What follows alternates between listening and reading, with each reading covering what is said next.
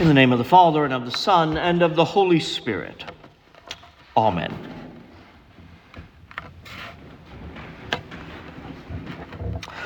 Almsgiving, prayer, and fasting. These three form their own little trinity of devout Christian practice. Each requires something from us. Almsgiving requires money that we give away freely. Prayer requires spending time with God and placing before Him our needs, the needs of others, and the needs of the world. Fasting requires self denial from us of food, not so we starve, but to make us more heightened in our sense and less sluggish in the world.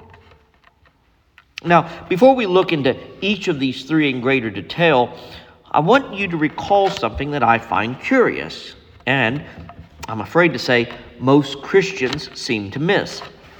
And it is this Jesus says, whenever you give or pray or fast, not if you choose to, but when you do these things. There is the implication, uh, in, in, implication that neither of these three are optional for the Christian. Neither of these three are something you may or may not do, like a choose your own adventure book. I choose to pray, but fasting is so medieval. The implication is we are to do these things. So, what is almsgiving, anyways? Well, it may surprise you to know that almsgiving is not the same as your tithe. Almsgiving is when you give money for the use of helping the poor, those who are less fortunate than you. It isn't giving somebody a job out of sympathy and then paying them wages. Rather, it is giving money, and it is always money to them, free and clear of any obligation on their part, or giving it to places like the church to distribute to the poor in order to aid them. There used to be two boxes in many churches so that when you came in during the week for your prayers, you could pay your tithe in one box or place your alms in another box. In Judaism, there is a teaching that is related to what Jesus says about not letting the right hand know what the left hand doing is doing, and it's this. When you give alms, when you reach into your pocket to pull out the coins, Give what's in your hand without counting it. The idea of giving freely, emptying yourself out for the person who is truly needy, and doing so without fanfare, without hoping for an honor, and without any want of return in, for reward. Because Jesus says, Your Father who sees in secret will reward you I think we all have a good idea about what prayer is, maybe even how and why we pray. But the question tonight is do we pray? Or is it just something we think about when the going gets a little bit tougher than what we would like for it to be? Is our habit to pray daily?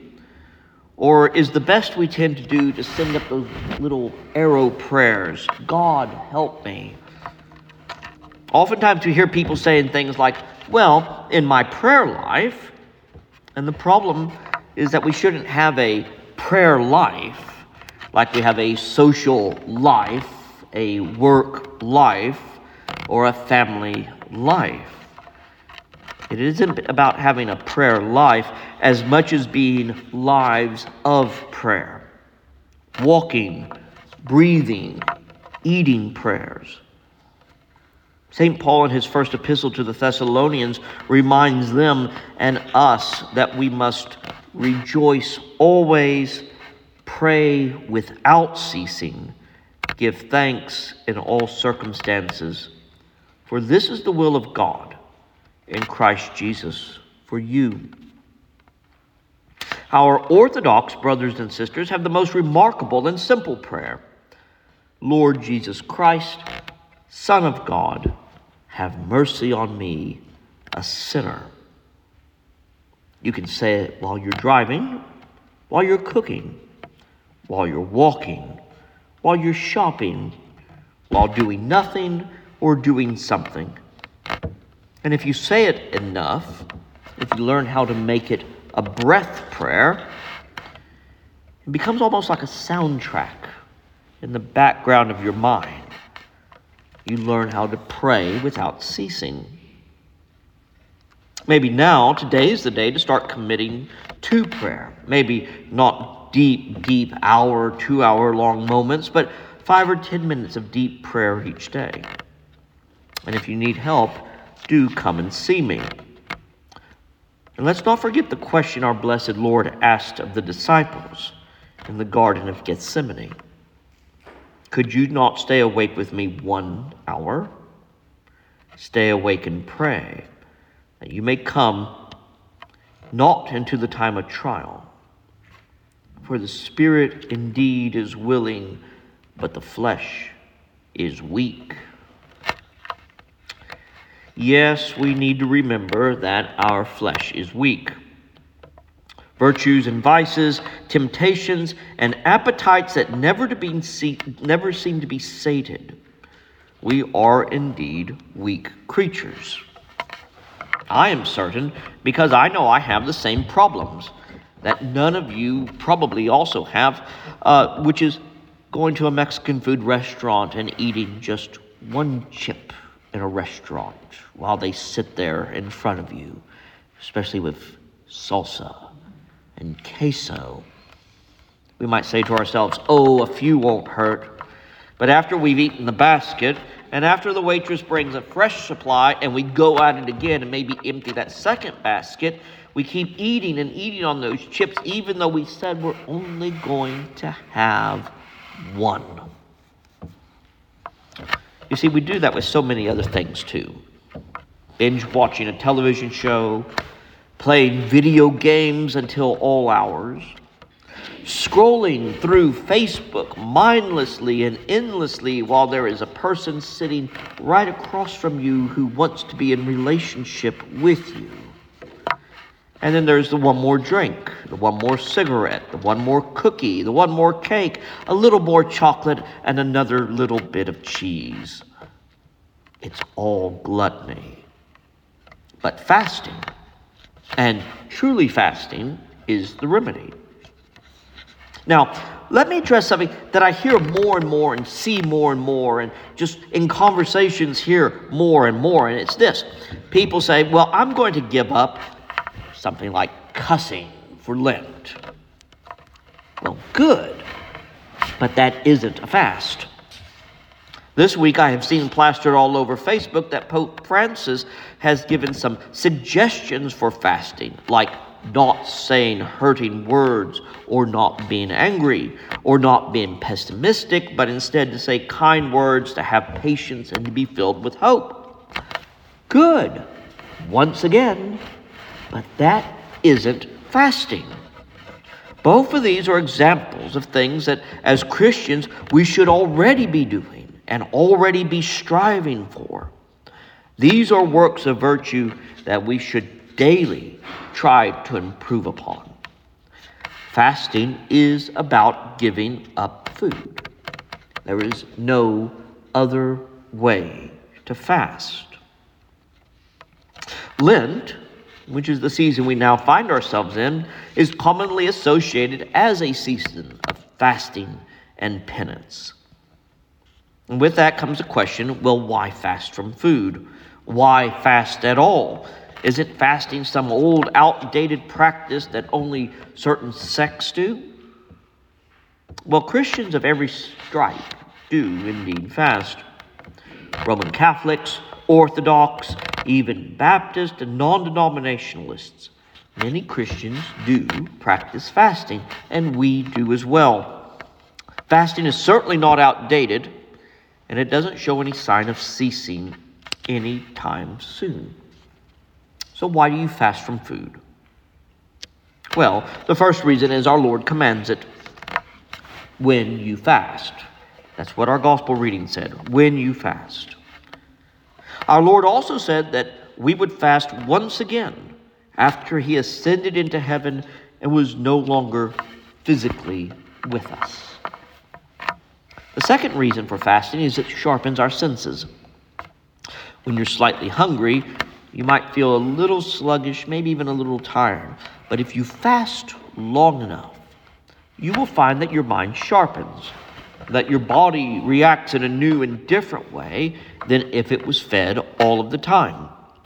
This is one reason why soldiers in ancient Greece and in the old Roman Empire used to not eat for a day or two before a battle ensued. They knew they would have their strength, but by not being full, by not being heavy. And I think we all know that heavy feeling we get when we eat. They would have an advantage over the opposing army. But fasting teaches us something else. It teaches us reliance on God. It puts our body and our soul, along with our mind and our emotions, back into synchronicity with God. Fasting is much like exercise. Fasting is much easier than trying to control one of the vices. Instead, let's exercise our spiritual muscles. It's like this let's say one of the seven deadly sins is really bothering you. You find yourself being greedy or full of wrath or lusting after things or people, things you know to be wrong. In working through this, you fail because your passions are too strong or too controlling. They overpower your self will. And the reason is you have no spiritual muscle, as it were. You are out of shape. You can't combat gluttony or pride. Fasting is like this exercise for the soul. It helps us put on spiritual muscles to combat sin, combat our passions, and then in turn, we build muscle. And we call these the virtues. If you can fast for a few hours, a day, a few days even, it will help to give you strength to meet the spiritual challenges that we all face. Think about it this way marathon runners never run full marathons until the day of the race. They run a mile here, a few miles there, maybe 10 miles on Saturday. But they don't run that full 26.2 miles every day. If they did, they would literally wear out their bodies. But because they can run 1, 5, 10, 15 miles and methodically trained to do it, they know instinctively and with a degree of certainty that they can make the entire course. When I was preparing for my pilgrimage in October, I spent a few days walking a little more and a few days walking a little more on top of that. I knew I could walk 10 miles, which prepared me for the longest day of my walk, a 25 mile push. And after that, I knew I could make it the full 180 miles from London to Walsingham, but I trained to do it little by little. And that is exactly how fasting is. But think about this too. Let's say you've decided to give up chocolate or alcohol or meat or even that mid afternoon Starbucks coffee. Don't say to yourself, look at all the money I'm saving.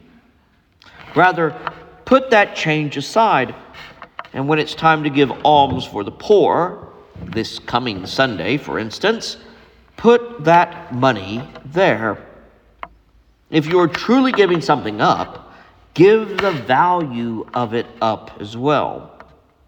Fasting can teach us charity, how to love our neighbors who are in need. But don't stop there. When you feel the urge to break the fast, to cheat just a little bit, or to give up, that's the perfect opportunity to pray. Pray for the strength to meet your challenge. Pray for the self will to endure just a little longer. If it's near lunchtime, Pray the noonday prayers found in your prayer book. It only takes about five minutes to pray.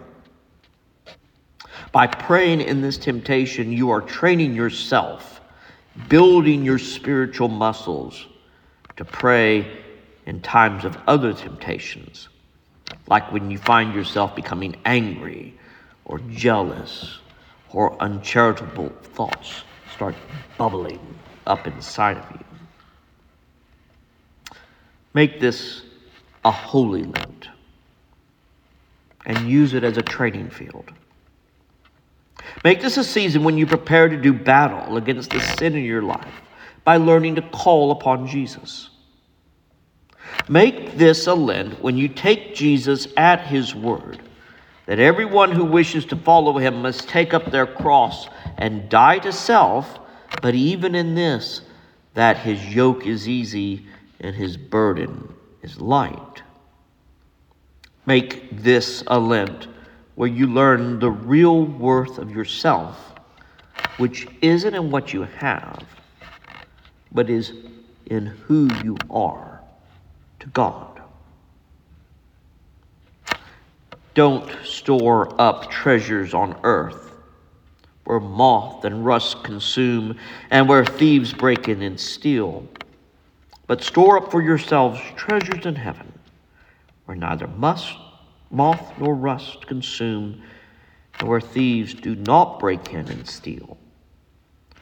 For where your treasure is, there your heart will also be. In the name of the Father, and of the Son, and of the Holy Spirit. Amen.